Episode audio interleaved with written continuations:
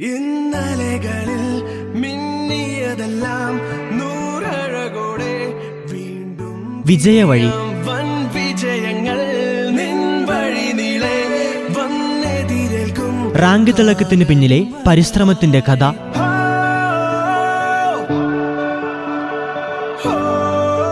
നിർവഹണം പ്രജിഷ രാജേഷ്.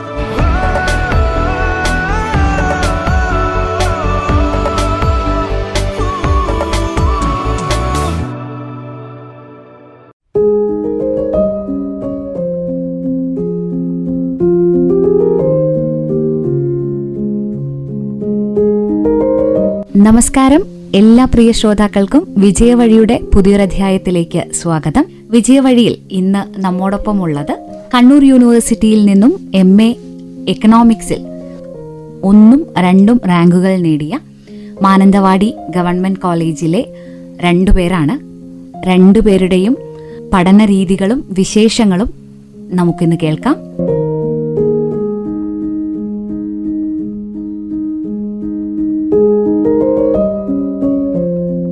ശ്രോതാക്കൾക്ക് വേണ്ടി ഒന്ന് പരിചയപ്പെടുത്താമോ? എന്താണ് പേര്? സ്ഥലം എവിടെയാണ്? എന്റെ പേര് ഷമീന.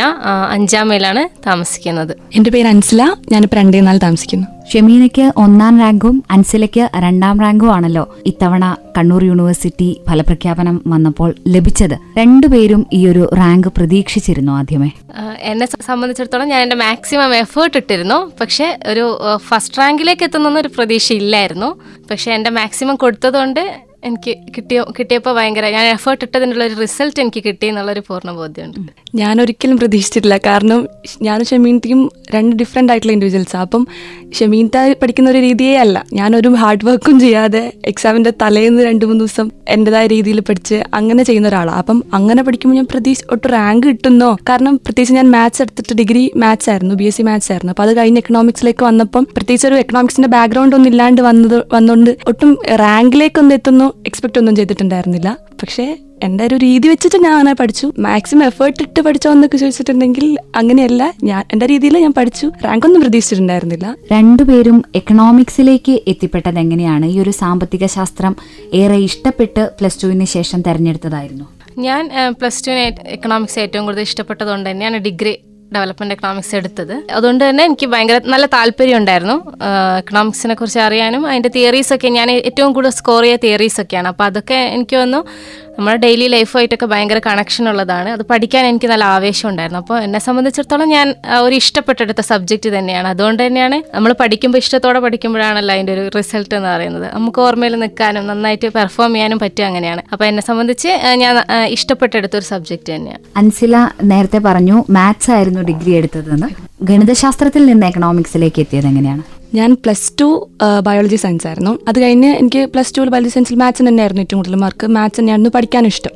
അങ്ങനെ ബി എസ് സി മാത്സ് എടുത്തു. മാത്സ് എടുത്ത് ഒരു ഫോർത്ത് സിക്സ്ത് സെമ്മൊക്കെ എത്തുന്നവരെ മാത്സ് ഫുൾ കാൽക്കുലേഷൻസ് അങ്ങനെ മാത്സ് മാറി അഡ്വാൻസ് മാത്സിലേക്ക് വരുന്നതോറും കൂടുതൽ തിയറീസും പ്രൂഫും അങ്ങനെ അതായത് എന്റെ ഏരിയ അല്ല എന്റെ കപ്പ് ഓഫ് ടീ അല്ല എന്ന് എനിക്കത് മനസ്സിലായി. അതായത് ഫുൾ തിയറീസ് അഡ്വാൻസ് മാത്സ് എടുക്കുന്നതോറും തിയറിയിലേക്ക് ചുരുങ്ങും കാൽക്കുലേഷൻസും പ്രോബ്ലം പേപ്പറൊക്കെ കുറഞ്ഞു വരുന്നു. അപ്പം മാത്സ് ഇപ്പം ഡിഗ്രി കഴിഞ്ഞപ്പം ഒരു എം എസ് സി മാത്സ് എടുക്കാൻ എനിക്ക് താല്പര്യം ഉണ്ടായിരുന്നില്ല. പിന്നെ എനിക്ക് മാത്സുമായിട്ട് റിലേറ്റഡ് ആയിട്ടുള്ള എന്തെങ്കിലും പഠിക്കണമെന്നുണ്ടായിരുന്നു. അതേ സമയത്ത് മാത്സ് അല്ല തിയറീസ് ഒന്നും ഇല്ലാത്ത മാത്സുമായിട്ട് അത്രയും റിലേറ്റഡ് ആയി നിൽക്കുന്ന ഒരു സബ്ജക്ട് പഠിക്കണമെന്നുണ്ടായിരുന്നു. അപ്പം സ്റ്റാറ്റിസ്റ്റിക്സും എക്കണോമിക്സും ആയിരുന്നു എനിക്ക് മുന്നിൽ ഓപ്ഷൻ ഉണ്ടായിരുന്നത്. അപ്പം സ്റ്റാറ്റിസ്റ്റിക്സ് ഞാൻ കോംപ്ലിമെന്ററി ആയിട്ട് എന്റെ മാത്സിൽ പഠിച്ചതാണ്. അങ്ങനെ ഇപ്പം ഞാൻ മാരീഡ് ആണ്. ഹസ്ബൻഡാണ് അപ്പം പറഞ്ഞത് എക്കണോമിക്സ് ഒരു ഓപ്ഷൻ ഉണ്ട്. നോക്കി നോക്കുന്ന പറഞ്ഞത് ആളാണ്. ഇങ്ങനെ ഒരു മുന്നിൽ എനിക്കൊരു ടോപ്പിക് ഇട്ട് തന്നത് സ്തുതിയാണ്. അപ്പം ആ ഇപ്പം ഞാൻ കൂടുതൽ സാർമാരൊക്കെ വിളിച്ച് ചോദിച്ചു. എന്നെ പ്ലസ് ടു പഠിപ്പിച്ച സാർമാരോടും കുറച്ച് എക്കണോമിക്സിന്റെ പ്രൊഫസറോടൊക്കെ വിളിച്ച് അന്വേഷിച്ചിട്ട് ഒരു മാത്സ് പഠിച്ച ആൾക്ക് എങ്ങനെയാണ് എക്കണോമിക്സ് പഠിക്കാനുള്ള ഒരു അഡ്വാന്റേജ് എന്തൊക്കെയാണ് എന്നൊക്കെ പറഞ്ഞപ്പം എല്ലാവരും പോസിറ്റീവായിട്ട് തന്നെ പറഞ്ഞു. അങ്ങനെയാണ് ഞാൻ മാത്സ് പഠിച്ച ഒരാൾക്ക് എക്കണോമിക്സിലേക്ക് പ്രത്യേകിച്ച് ഡെവലപ്മെന്റ് എക്കണോമിക്സ് ആണ് നമ്മൾ പഠിക്കുന്നത്. അപ്പം നോർമൽ എക്കണോമിക്സിൽ നിന്ന് ഡിഫറെന്റ് ആയിട്ട് കുറച്ചും കൂടെ മാത്സ് കൂടുതലുള്ളത് ഡെവലപ്മെന്റ് എക്കണോമിക്സിലാണ് അപ്പം ഗവൺമെന്റ് കോളേജിൽ ഡെവലപ്മെന്റ് എക്കണോമിക്സ് എന്ന കോഴ്സ് ഉണ്ട്. അങ്ങനെ തന്നെ കൊടുത്തു.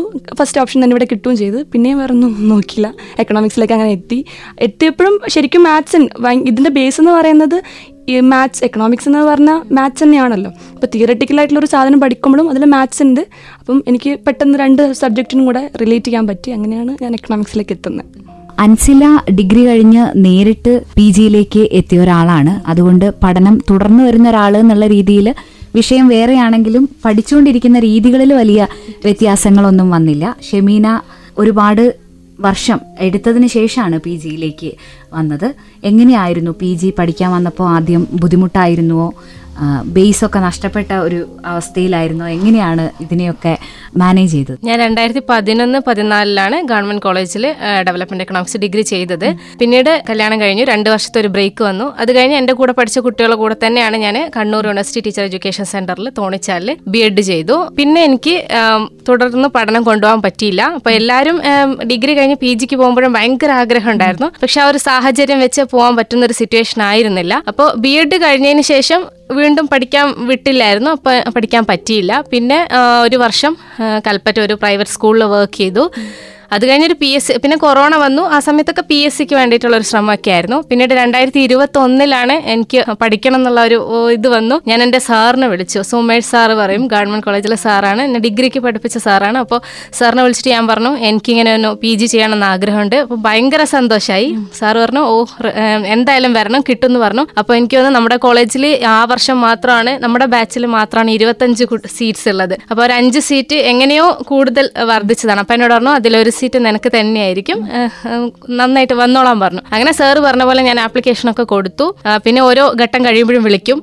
അങ്ങനെ വന്ന് കൊടുക്കാൻ പറയും. അങ്ങനെ അഡ്മിഷൻ എടുത്തു. ഭയങ്കര സപ്പോർട്ടായിരുന്നു ടീച്ചേഴ്സിന്റെ എല്ലാ ടീച്ചേഴ്സിനും അവിടെ ആദ്യമുള്ള സുമേഷ് സാറ് ഹാരി സാർ എന്നൊക്കെ പറയുന്നത് എന്നെ പഠിപ്പിച്ചു. സുമാ മിസ്സൊക്കെ നമ്മളെ പഠിപ്പിച്ചതാണ്.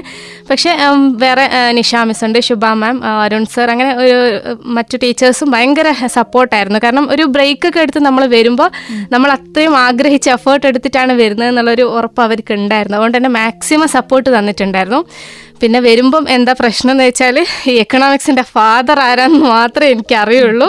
ഒരു ബേസ് എനിക്കറിയില്ലായിരുന്നു. ഒന്നും ഓർമ്മയില്ലായിരുന്നു. കാരണം നമ്മൾ ഡിഗ്രി എക്കണോമിക്സ് പഠിച്ചു. പിന്നെ ബി എഡിന് പോകുമ്പോൾ വേറെ തന്നെ കാര്യങ്ങളാണ് പഠിക്കുന്നത്. എക്കണോമിക്സായിട്ട് യാതൊരു ബന്ധവുമില്ല. പിന്നെ സോഷ്യൽ സയൻസിലേക്കാണ് നമ്മൾ പോകുന്നത് പിന്നെ നമ്മൾ പി എസ് സി എക്സാമിന് വേണ്ടിയിട്ടൊരു വൺ വേർഡ് ക്വസ്റ്റ്യൻസ് ആൻസർ അങ്ങനെയൊക്കെ എക്കണോമിക്സിനെ കുറിച്ച് പഠിക്കുന്നുള്ളൂ. പിന്നെ ഞാൻ ഡിസ്ക്രിപ്റ്റീവ് എക്സാംസും പിന്നെ എഴുതിയിട്ടില്ല. ബി എഡ് കഴിഞ്ഞപ്പോൾ അപ്പോൾ എങ്ങനെ എഴുതണ്ടേന്ന് പോലും എനിക്കറിയില്ല. അപ്പോൾ വന്നപ്പം ഇവരോട് ഇങ്ങനെ പറയും എനിക്കൊന്നും അറിയില്ല ഒന്നും അറിയില്ല എന്ന് പറയും. എന്നോട് പറയും നന്നായിട്ട് ലൈബ്രറി പോയിരിക്കണം നന്നായിട്ട് വായിക്കണം. പിന്നെ ഇപ്പോൾ നമുക്കറിയാം യൂട്യൂബ് ഗൂഗിൾ എല്ലാം നമുക്ക് സാഹചര്യങ്ങളുണ്ട്. ബേസ് മനസ്സിലാക്കാനുള്ള യൂട്യൂബിൽ ഒരുപാട് ക്ലാസ് കാണുമായിരുന്നു ബേസ് മനസ്സിലാക്കാൻ വേണ്ടിയിട്ട്. പിന്നെ എപ്പോഴും ഫ്രീ കിട്ടുമ്പം ഫസ്റ്റ് സെമ്മൊക്കെ മൊത്തം ലൈബ്രറി തന്നെയായിരുന്നു. പിന്നെ എനിക്ക് കൂടുതൽ ഏറ്റവും കൂടുതൽ ബുക്ക് എടുത്ത ഞാനായിരിക്കും. കാരണം ബേസ് കിട്ടാൻ വേണ്ടി നന്നായിട്ട് വായിക്കണമായിരുന്നു. എനിക്ക് എനിക്കൊന്ന് ആദ്യത്തെ സെമിനാറൊക്കെ തന്നപ്പം അത് ഒന്നും അറിയാതെയാണ് ഞാൻ ബുക്ക് തുറന്നു നോക്കിയത്. അങ്ങനെ തന്നെ കോപ്പി ചെയ്തു. അതെന്താന്ന് പോലും എനിക്ക് മനസ്സിലായിട്ടില്ല. പക്ഷെ പിന്നെ പിന്നെ ടീച്ചേഴ്സ് ഹെൽപ്പ് ചെയ്തു. ബുക്സ് ഒക്കെ വായിച്ചു. പിന്നെ നമ്മുടെ യൂട്യൂബൊക്കെ നോക്കി. ബേസ് നന്നായിട്ട് മനസ്സിലായി. പിന്നെ ഭയങ്കര ആവേശമായി പഠിക്കാൻ എനിക്കൊന്ന് ഞാൻ ഏറ്റവും കൂടുതൽ സ്കോർ ചെയ്തത് തിയറി പേപ്പറാണ് പക്ഷേ അൻസിലെ ഏറ്റവും കൂടുതൽ സ്കോർ ചെയ്യുക മാത്തമാറ്റിക്സ് പേപ്പറിനാണ് അപ്പോൾ തിയറിയാണ് എനിക്ക് കൂടുതൽ കംഫർട്ടായിട്ടുള്ളത് അപ്പം എല്ലാവരും പറയുമായിരുന്നു റാങ്ക് കിട്ടുന്നത് എനിക്ക് വിശ്വാസം ഇല്ലെങ്കിലും എനിക്ക് വന്ന് നമ്മുടെ കോളേജിലൊക്കെ എല്ലാവരും പറയുമായിരുന്നു കാരണം ലൈബ്രറിയൻ എപ്പോഴും ലൈബ് ബുക്ക് എടുക്കാൻ പോകുമ്പോൾ പറയും റാങ്ക് വാങ്ങണം റാങ്ക് വാങ്ങണം. ഞാൻ എത്ര ബുക്ക് വേണമെങ്കിലും തരാം. മറ്റുള്ളവരുടെ പേരിലും ബുക്ക് എടുക്കുമ്പോൾ അങ്ങനെ പറയായിരുന്നു പിന്നെ ക്ലാസ്സിലെ കുട്ടികളാണെങ്കിൽ ആ നന്നായിട്ട് പഠിക്ക്. ഷെമിൻതൊക്കെ കിട്ടും എന്ന് പറയായിരുന്നു പിന്നെ നോട്ട് നോട്ട് വാങ്ങാൻ ഡിപ്പാർട്ട്മെന്റ് പോകുമ്പോൾ പറയും മിസ്സുമാരൊക്കെ പറയും അവ നന്നായിട്ട് പഠിക്കുക നമുക്ക് റാങ്ക് കൊണ്ടുവരണം റാങ്ക് കൊണ്ടുവരണം എന്ന് പറയും. പിന്നെ ആദ്യമായിട്ട് പോയപ്പം എനിക്കൊന്ന് ഞാൻ സുമാ മിസ്സിന്റെ അടുത്തൊക്കെ പോയി പറഞ്ഞു ഈ ക്ലാസ്സിൽ ഏറ്റവും പഠിക്കാത്ത ഞാനാണ്. എനിക്കാണ് ഒരു ബേസും ഇല്ലാത്തത്. എനിക്ക് പേടിയാവുന്നെന്ന് പറഞ്ഞു. അപ്പൊ മിസ് പറഞ്ഞു ഇവിടെ വന്ന എല്ലാവരും ഒരുപോലെ തന്നെയാണ്. ഇവിടുന്ന് എത്ര എഫേർട്ട് ഇടുന്നോ അതിന്റെ റിസൾട്ടാണ് നിങ്ങൾക്ക് കിട്ടുക എന്ന് പറഞ്ഞു. അപ്പോൾ എനിക്കൊന്നും അത് കറക്റ്റ് ആണ് ആ പറഞ്ഞത്. ഞാൻ എന്റെ മാക്സിമം എഫേർട്ട് ഇട്ടു അതിനുള്ള റിസൾട്ട് എനിക്ക് കിട്ടിയിട്ടുണ്ട്. പിന്നെ നമ്മൾ ബി എഡ് ഒക്കെ കഴിഞ്ഞിട്ട് വരുന്നതുകൊണ്ട് ഒരു റൈറ്റിംഗ് സ്റ്റൈലൊക്കെ വ്യത്യാസപ്പെടുത്തിയിട്ടുണ്ട്. അപ്പോൾ നമുക്ക് എങ്ങനെ ആ ഒരു പേപ്പർ നോക്കുന്ന ആളെ എങ്ങനെ ഇതാക്കാം? ആ ഒരു സ്റ്റൈലൊക്കെ നമുക്ക് അറിയാം അങ്ങനെ ഒരു സിസ്റ്റമാറ്റിക് ആയിട്ടാണ് ഞാൻ എക്സാംസ് ഒക്കെ എഴുതുന്നതാണെങ്കിലും പ്രിപ്പറേഷൻ ആണെങ്കിലും എന്നെ സംബന്ധിച്ച് ഞാൻ നന്നായിട്ട് പ്രിപ്പയർ ചെയ്യുന്ന ആളാണ്. ഒരു മൊഡ്യൂളൊക്കെ കറക്റ്റ് കൃത്യമായിട്ട് നല്ല നോട്ട് എനിക്ക് ഉണ്ടാവും പിന്നെ നേരെ ഓപ്പോസിറ്റ് ആണ് ഇവൾ. പ്രിപ്പയർ നല്ലൊരു നോട്ട് ഉണ്ടാവും. അത് പഠിക്കും. അതിനുശേഷം വേറൊരു നോട്ട് പാഡ് വാങ്ങി ഒരു അഞ്ച് വർഷത്തെ ക്വസ്റ്റ്യൻ പേപ്പർ നമ്മൾ അനലൈസ് ചെയ്യും. അത് എല്ലാ ക്ലാസ്സിലും എല്ലാ കുട്ടികളും ചെയ്യും.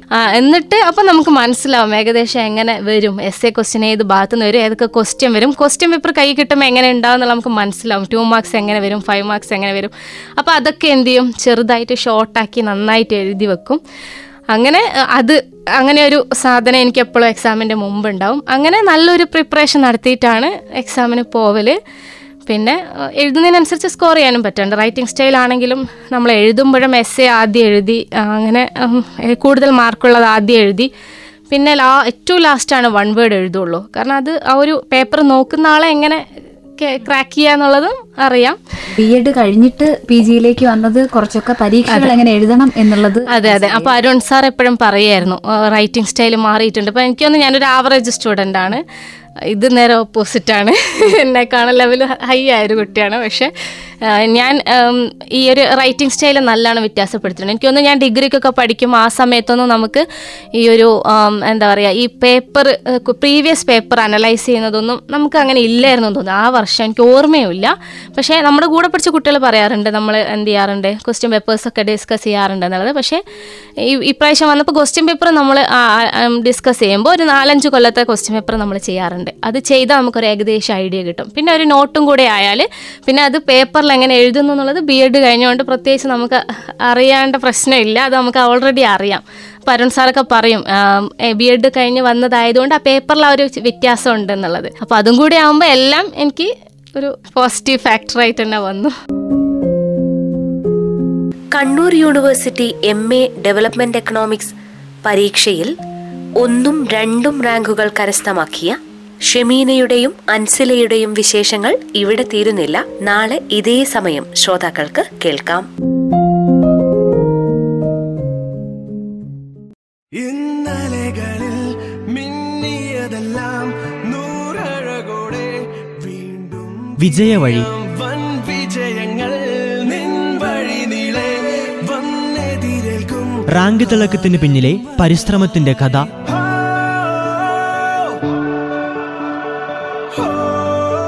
നിർവഹണം Prajisha Rajesh.